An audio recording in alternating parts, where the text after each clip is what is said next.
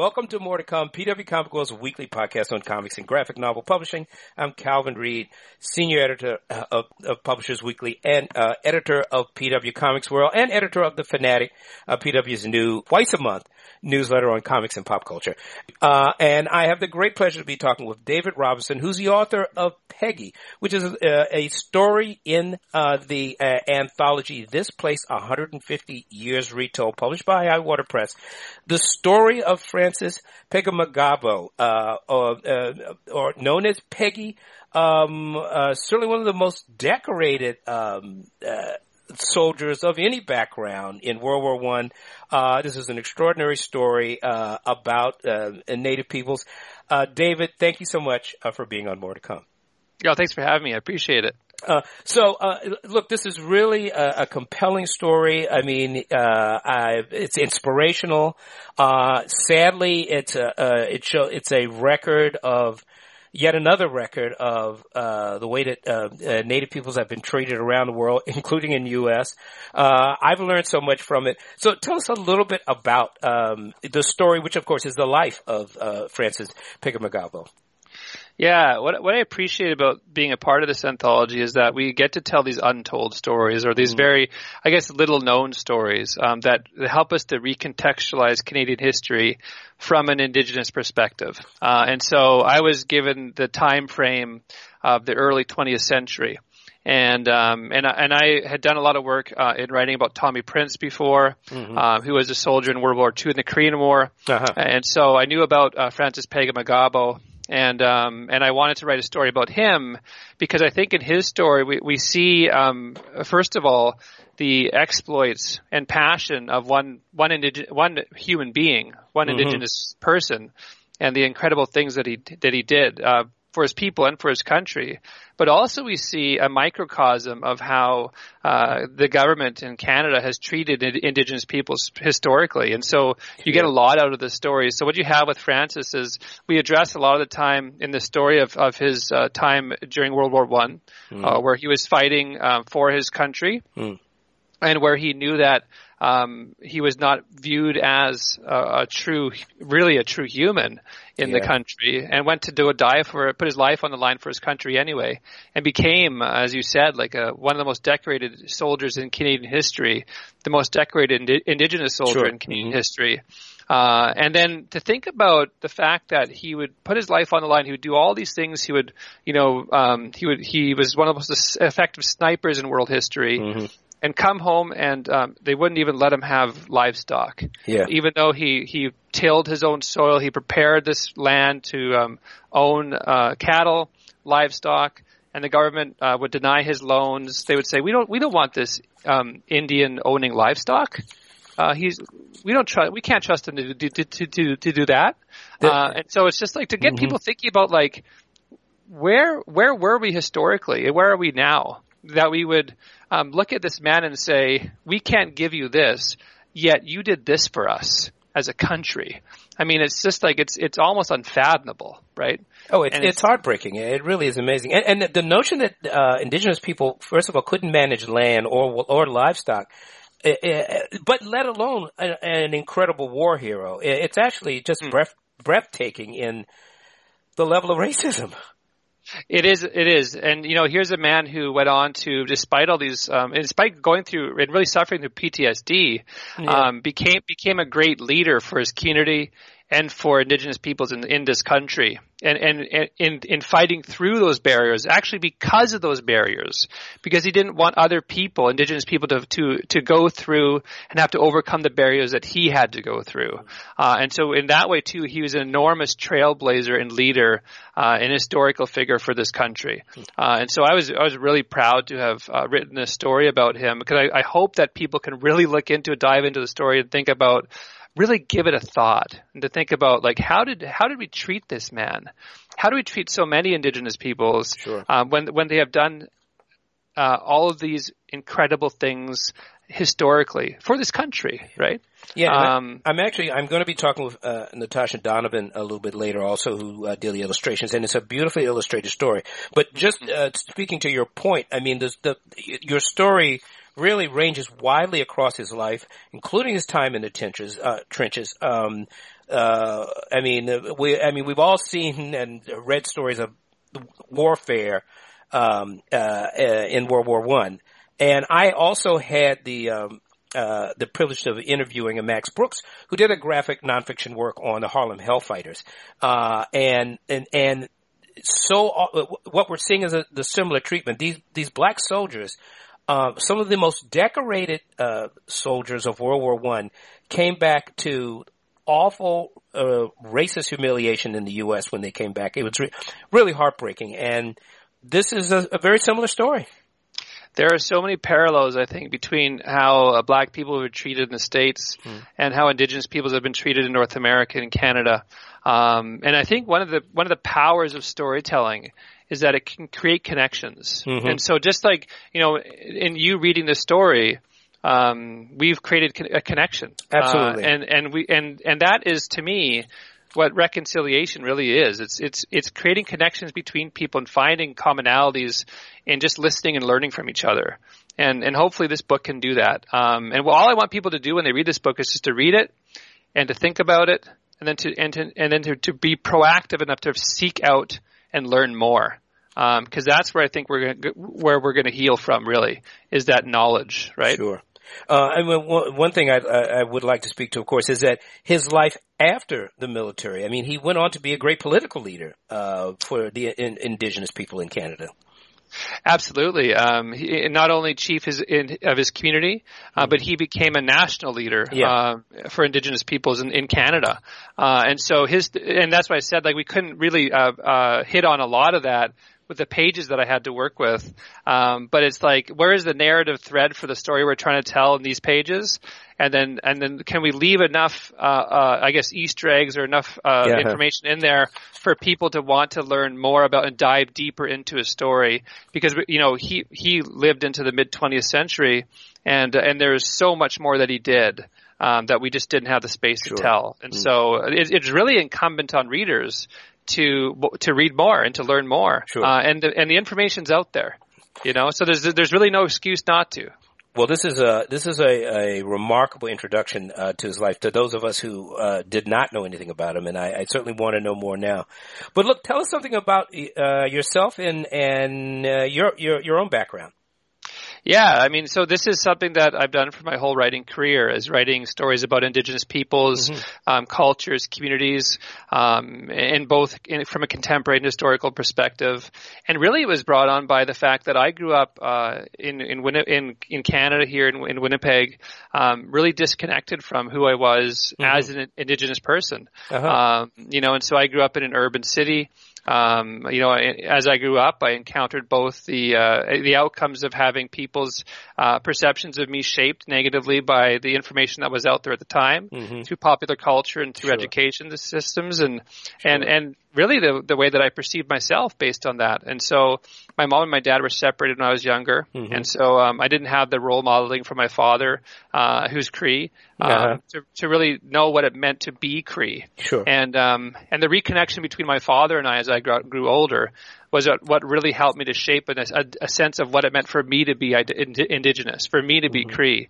And and as I uh, be, started writing professionally, I wanted to present books for the education system that would help um, other Indigenous kids going through school and adults mm-hmm. connect with their identities, but also to connect uh, with each other, uh, to develop senses of community, of to get, of, of connectedness, um, and and so that's been the, the focus of my work. So you know, I've done uh, children's literature, graphic mm-hmm. novels, a whole bunch of graphic novels, um, mm-hmm. and novels, uh, and it's all had that focus in mind. It's like, what can we learn from each other? What can I teach? And how can I empower youth um, through the stories that I'm telling? Yeah. Uh, well, um, you know, this, this particular story, uh, it certainly was inspiration to me. I, uh, and it's one of many such stories in this volume. Um, yeah. Which, which, if I didn't mention it, I'm going to mention it again. It's called This Place 150 Years Retold. Retold, uh, published by Highwater uh, Press, which specializes in works about uh, uh, indigenous peoples, and it will be published in May. Um, are, are, there? Do you have any works uh, like else coming to market that uh, you want to peg here? Feel free.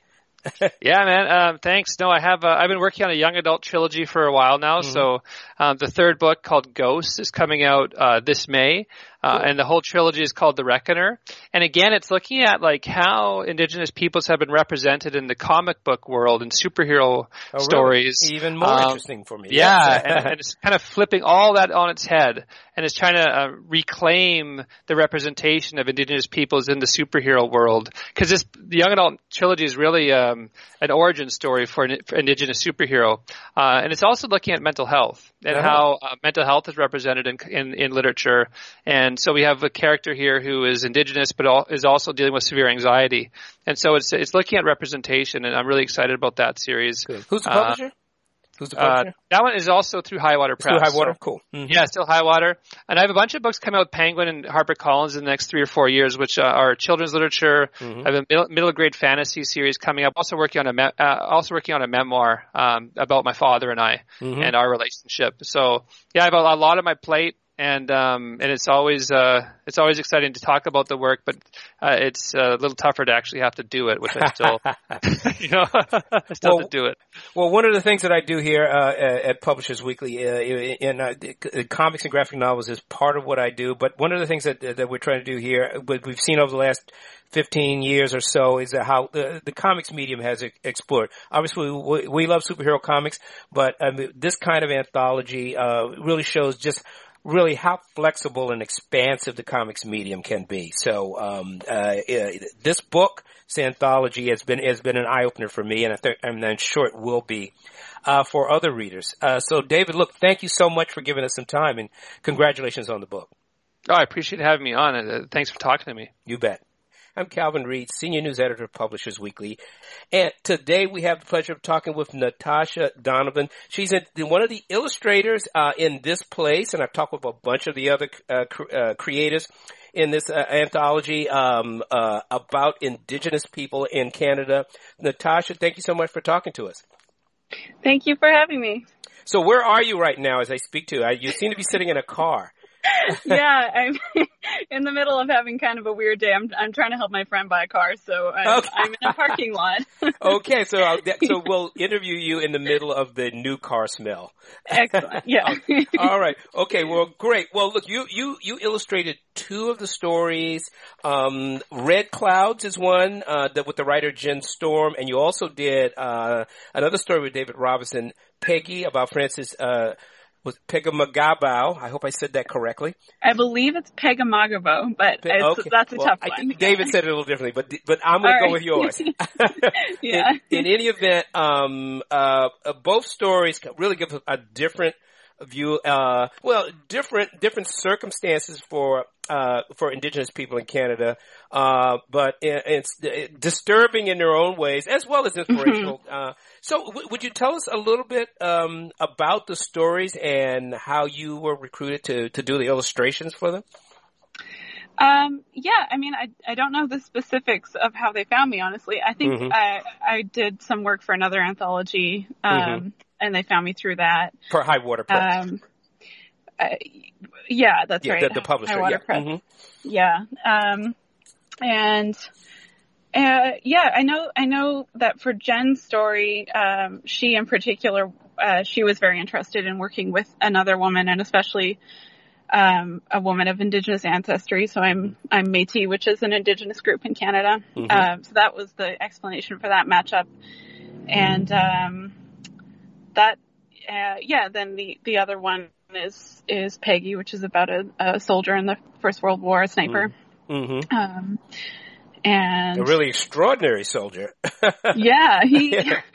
it, that, I mean, working on that story was so fascinating to me and I actually got really interested in World War One history uh, as a result of it.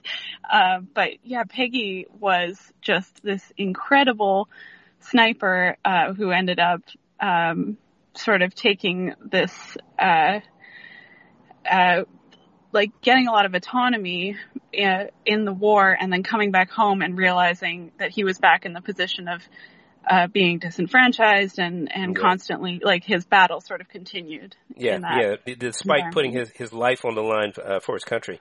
Right. Yeah, yeah. Uh, but tell us a little bit. I actually talked with David uh, Robinson uh, quite a bit about um, about the life of uh, of uh, Peggy. Uh, but tell us about uh, Jen Storm, which is almost like a, a ghost story.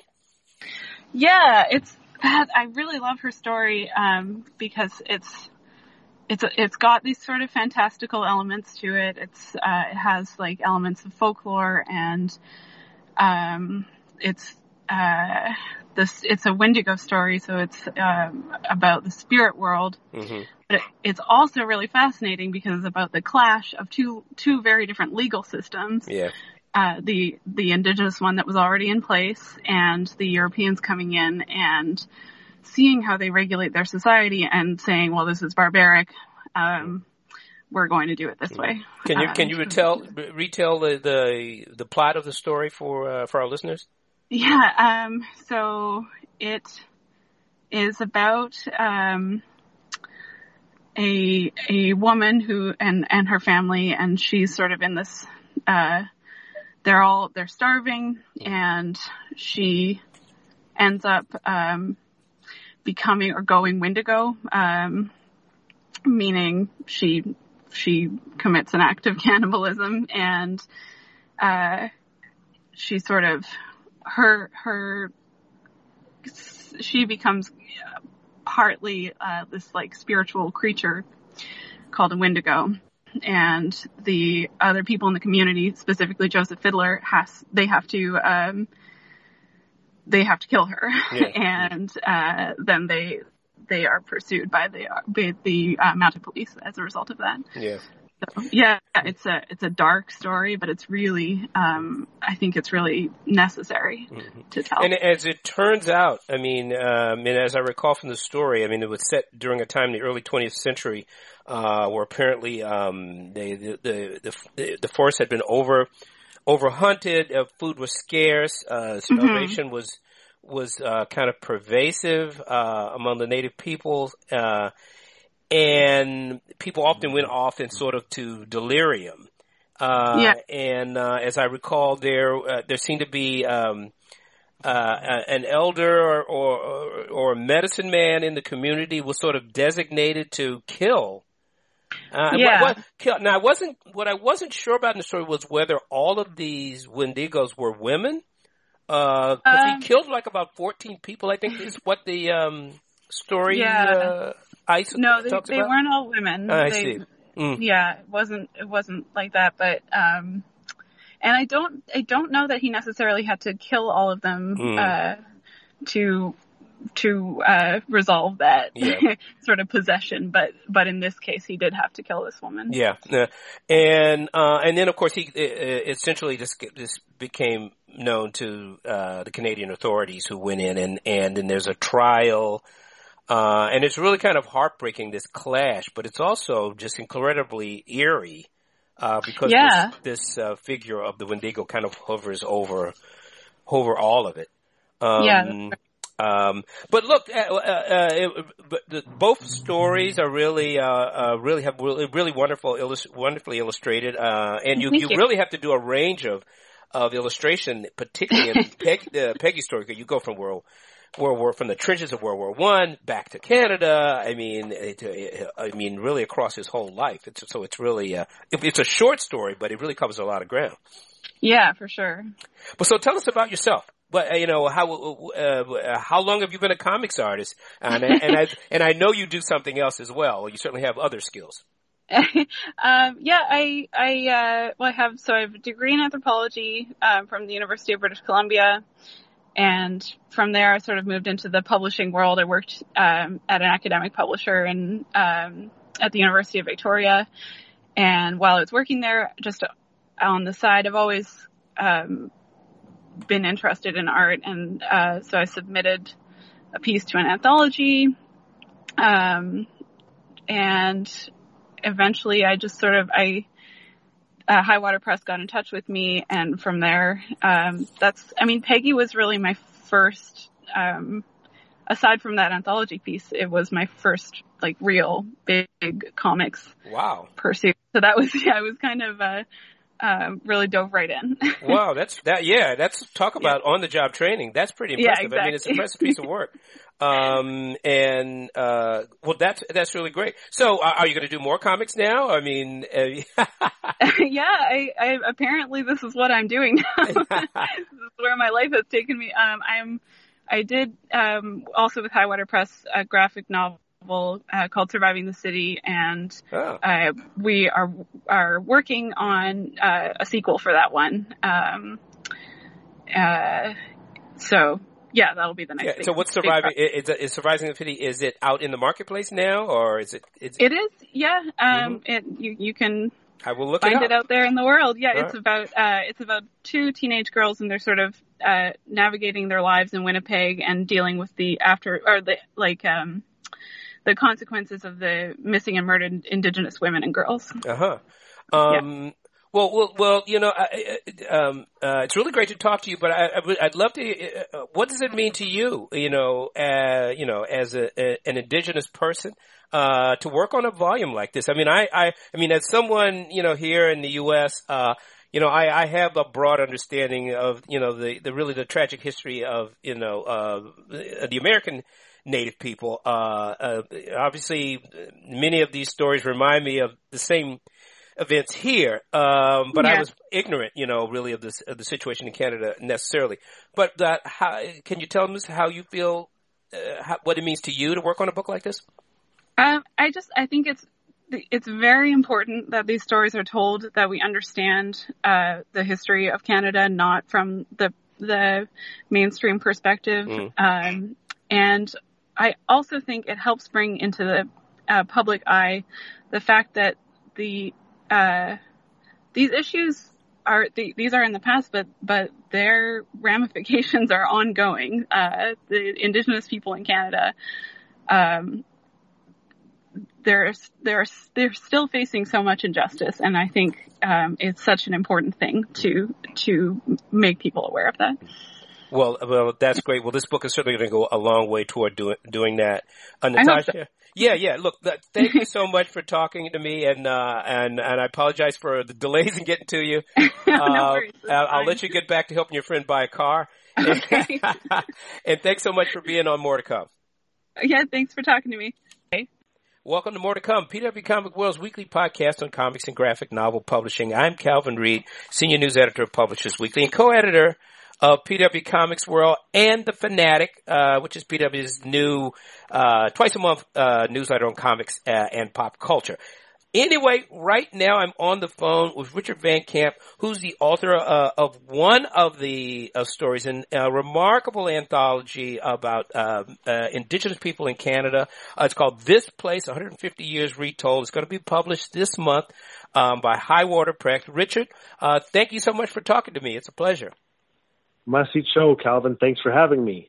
Uh, it's really great. And, and, actually, may I ask you to translate Masi Cho? Is that thank you or wh- whatever? For yeah, it means thank you very much. And huh? in, and because it's a podcast, I just want to say in my language, the Tlicho Dene language, I want to say Adante, Calvin, Masi Cho, Sagya Masi. Thank you very much for having me on your podcast. Ah, you believe me, the pleasure is all mine. So, um, um, look, we, I want to talk with you about, uh, your story, um, uh, like a razor slash. But first, uh, I'd love you to tell, um, uh, our listeners a little bit about yourself. Sure. My name is Richard Van Camp, and I was born and raised in Fort Smith, Northwest Territories in Canada. We're on the 60th parallel. I was born, I think, in 1971, September 8th, first day of school, the first 10 years of my life. And I've been a comic collector since I was about seven years old. My appendix blew up inside of me, tried to kill me when I was a little kid. and I had two neighbors, Chris and Toby, that showed up. They'd been told that I wasn't going to make it, so they showed up wow. with their entire comic collection. And they said, you know, Richard, uh, hey, we could have been better friends. Sorry this is happening. It's been a pleasure knowing you you can have all of our comics. You can wow. have our Sergeant Rocks, our Unknown Soldiers, The Warlord by Mike Grell, issue 13. This is key, Calvin, because wow. this this, this more. is why I write. This is why I've had 23 books out in 23 yeah, years, and I yeah, work I, in all genres. And this is great. So, yeah, I didn't mention that you're a novelist uh, as well as a comics writer. Yeah, I write baby books and kids books and uh-huh. movies and you name it, wow. I can do it. So, so it was in that hospital in Calgary, Calgary Children's Hospital, that mm-hmm. I survived, obviously and I read every issue probably many times every day for two weeks. and when I got out, I made a promise that I was going to find the, every single issue before issue 13 of The Warlord by Mike Grell. And Wow. when I went down, when I was strong enough, and I went down to the Sunnyside grocer in Calgary, I said, I'd like to buy, how do I get the first 12 issues? I've got number 13. And he said, kid, we're up to issue 62. and, and I, I was so happy because that meant I, I wasn't just looking for 12 issues. I was looking for over 60 issues. And that really started me on my trajectory as a comic book reader and an enthusiast and, a, and just a lover of all things illustrated. So, so that's really how I started. And, uh, I'm really proud to be in the new anthology, This Place with High Water Press. This was a three year journey Wow. for me. Mhm. I'm really happy to be working with Scott Henderson again as the Yes. artist. Uh, Yeah. He and I were up for an Eisner Award for our graphic novel, also with High Water Press. Mhm. It's called The Blanket of Butterflies. Wow. I love what now. What is that one about? I, you know, I'm not familiar with it, but like I Oh, said, I'm wow. going to hunt it down. I- I'm embarrassed because I, you know, I've been. no, don't I, don't feel bad. I had. Don't I was bad. at the the. I- I'm at, there every year.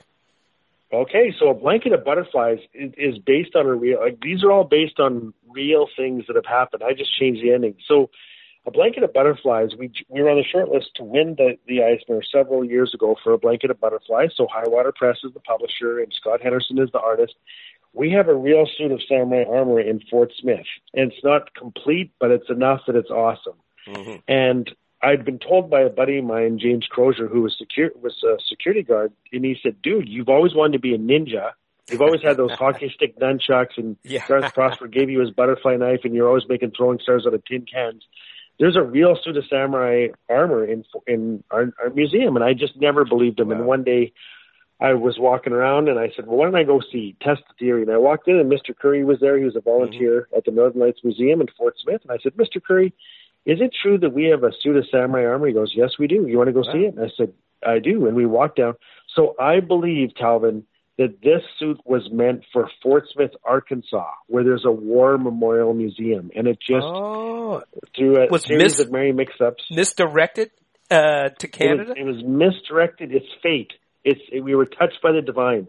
So I I thought to myself, what if? I always say the two most powerful words that any writer has is what if. And I thought, what if a man named Shinobu from Japan could prove that this was the armor that his ancestors used, and he had all the paperwork, the repatriation paperwork. His government knew that he was escorting his, you know, his ancestors' suit of samurai armor back to Japan. He wants to bring dignity and respect and honor back to his family. But when he gets to our community, he finds out that the sword that was supposed to accompany it had been lost in a card game by the museum's previous uh, director, who had a bit of a gambling problem. I see. And so Shinobu has to go and face the man named Benny the Bank and the men who work with him, who are very dangerous men, Flinch, Torchy, and Sven, who have all trained in a martial arts called the Dance of Pain. Very dangerous men. And they try and stop Shinobu from getting that samurai sword. And it's also about a little boy named Sunny who decides to help him. And it's it's beautiful. And you'll see that in this place and Three Feathers and, and a blanket of butterflies, Calvin, that I'm I'm really using comic books to celebrate our indigenous history, our traditional laws, the legacy of so many of our heroes from the Northwest Territories. hmm Uh, you know, I was really honored to work with Frank T'Seleie and honor him in Like a Razor. Uh, that was really important to me, and how I discovered that story about Well, I'm gonna. the I want to. I Oh, want to jump in here just for a second because Sure. uh, just to, just to tell listeners that's why I'm calling you. Uh, I read your story and um, and all of these stories in this anthology. I mean, uh, for me, uh, they were a real education. I mean, obviously, I'm broadly familiar with uh, you know with, with the with the awful the awful history of uh, of Native Americans here in the U.S. Um, uh, I, I, I didn't know much about um, uh, Native peoples in Canada. Obviously, it seems that there's a sadly a similar uh, um, a similar history. But these stories, there, uh, um, there's so many wonderful personalities, and also there is a sense of these communities being fed up. I mean, in each one of these stories, uh, I can't. I have to say, I'm completely enthralled by um, the the characters, uh, the communities. To say enough, uh, and so I'm fascinated with this character, uh, Chief Frank uh, as well as his counterpart on the other side, uh, Justice Thomas Berger. So yes, now just to let our, uh, our, our listeners know what we're talking about. So I I'd love you to tell them what what exactly like a razor. What what is like a razor slash? What is this story about? So it's it's really a celebration of when I was four years old in Fort Smith, Northwest Territories. There was something called the Berger Inquiry, and so Justice Thomas Berger was leading an inquiry. He was going to every Dene community in Denendeh, the Western NWT, and he was being followed by CBC, who luckily video recorded every all the testimony because there were oil companies that wanted to put a pipeline through the Northwest Territories. And ah. where the title comes from is somebody stood up at one of the proceedings and said to put a pipeline across the Northwest Territories would be like a razor slash across the Mona Lisa. Yeah. Hmm. And yeah. and so how I discovered the story was I was in our basement and my wife had helped a gentleman named Patrick Scott with his dissertation, and it's called Talking Tools. And it's he published it later as a, as a book, and I was going through it one day because I know Patrick and I know his family, and I thought mm-hmm. I better sit down and have a little look at this book. And there was actual testimony, word for word, of Frank T'Seleie's speech, which he gave August fifth, nineteen seventy five, mm-hmm. in Fort Good Hope and and I I was so taken with his words because as you know, Canada right now and the states as well, there's a lot of pressure for a lot of pipelines to yes. just ramrod their way through national parks and unceded territory with a with police with a complete police presence. Yep. So I thought, wait a minute, I gotta figure out. I want to read the rest of the speech. I was four years old, so I went on YouTube and they the whole speech is on there. You can watch Frank T'Seleie delivering the speech of the century. Wow. I think this is just as powerful as Martin Luther King's "I Have a Dream," mm-hmm. and and you can see the oil executives sinking into their seats because this is a 28 year old chief speaking so eloquently, so beautifully, so powerfully about his love of the land mm-hmm. and how this short term profit nothing's worth the short term profit it, with with the possibility of something going wrong. And so it, it, it just always seems to work out, Calvin. Whenever I just stumble upon something, sooner or later a publisher calls. And I remember Highwater Press got in touch with me and they said, We're, we're going to put together an anthology where we want somebody from every province and territory across Canada to, to come up with the one story they want Canada and the world mm-hmm. to know about. And so we'd like you to consider representing the Northwest Territories. and if you decide to do this, what's the one thing you want people to know? And I said, well, my mine would be Frank T'Seleie at 28 speaking to Thomas wow. Berger, Ju- Justice Berger, uh, you know, during the Berger inquiry. And they said, great, let's do it. How'd you like to work with Scott Henderson again? I said, well, I'd love to because Scott and I have worked on a number of projects mm-hmm. and, and the rest is history. So this was a three year, I'm, I'm great at the creative. I'm not so great at the fact. Checking, mm-hmm. and that's yeah. where our editor Laura McCaig, because sure. she wanted to link she and the team. There's a whole team behind this. This was a three-year journey for all of us, and mm. and I've just held the book for the first time a couple days ago. It is a treasure. It's huge, and I, I can't wait for it to get into classrooms and in living rooms and in friendship centers. And I just think that this is. I always think comic books are a really gentle way to welcome a reader into your life in your culture. And the beauty of this, the, the biggest honor of my life was being able to call Mr. Frank T'Seleie and his wife Bella in Fort Good Hope. He's a great grandfather now. Mm-hmm. And he wow. was the one who actually guided me. He answered all my questions. He was very patient with me. And August 5th, you know, 2019 of this year will be the 43rd anniversary. And I want to be with him on that day. And I actually just mailed him mm-hmm my my wife always gets the first copy of all my books. Yeah. And then the second one I actually just mailed up to him. I don't think he's actually received it yet because it's got to go way up north. But he told me he he had a couple of days to write that speech, and I, I just couldn't believe he put that together in a couple of days. And he corrected mm-hmm. his statement by saying, "But don't forget, Richard, I had been raised in the band office because of my family. I'd spent a lifetime of listening." Mm-hmm and he knew the world was going to be able to watch it. He knew CBC was coming, and he knew that this was his chance to give a statement about what land means to the Dene people, and and he nailed it so beautifully. And I'm really grateful to Laura McKay as, as our editor and fact checker. I'm really grateful to Scott Henderson. He dug so deep in this. It's some of his finest artwork, and I just know that uh, the T'Seleie family and the community of Fort Good Hope, I think we owe a lot to Mr. T'Seleie because certainly his testimony and his speech was was certainly one of the nails in the coffin of of the whole oil exploration in at that point. Well, look, uh, uh, Richard, look, this is really great uh, to talk with you. Uh, congratulations on your story and the book.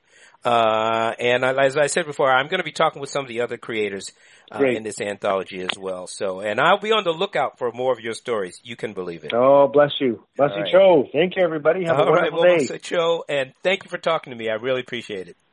Of course.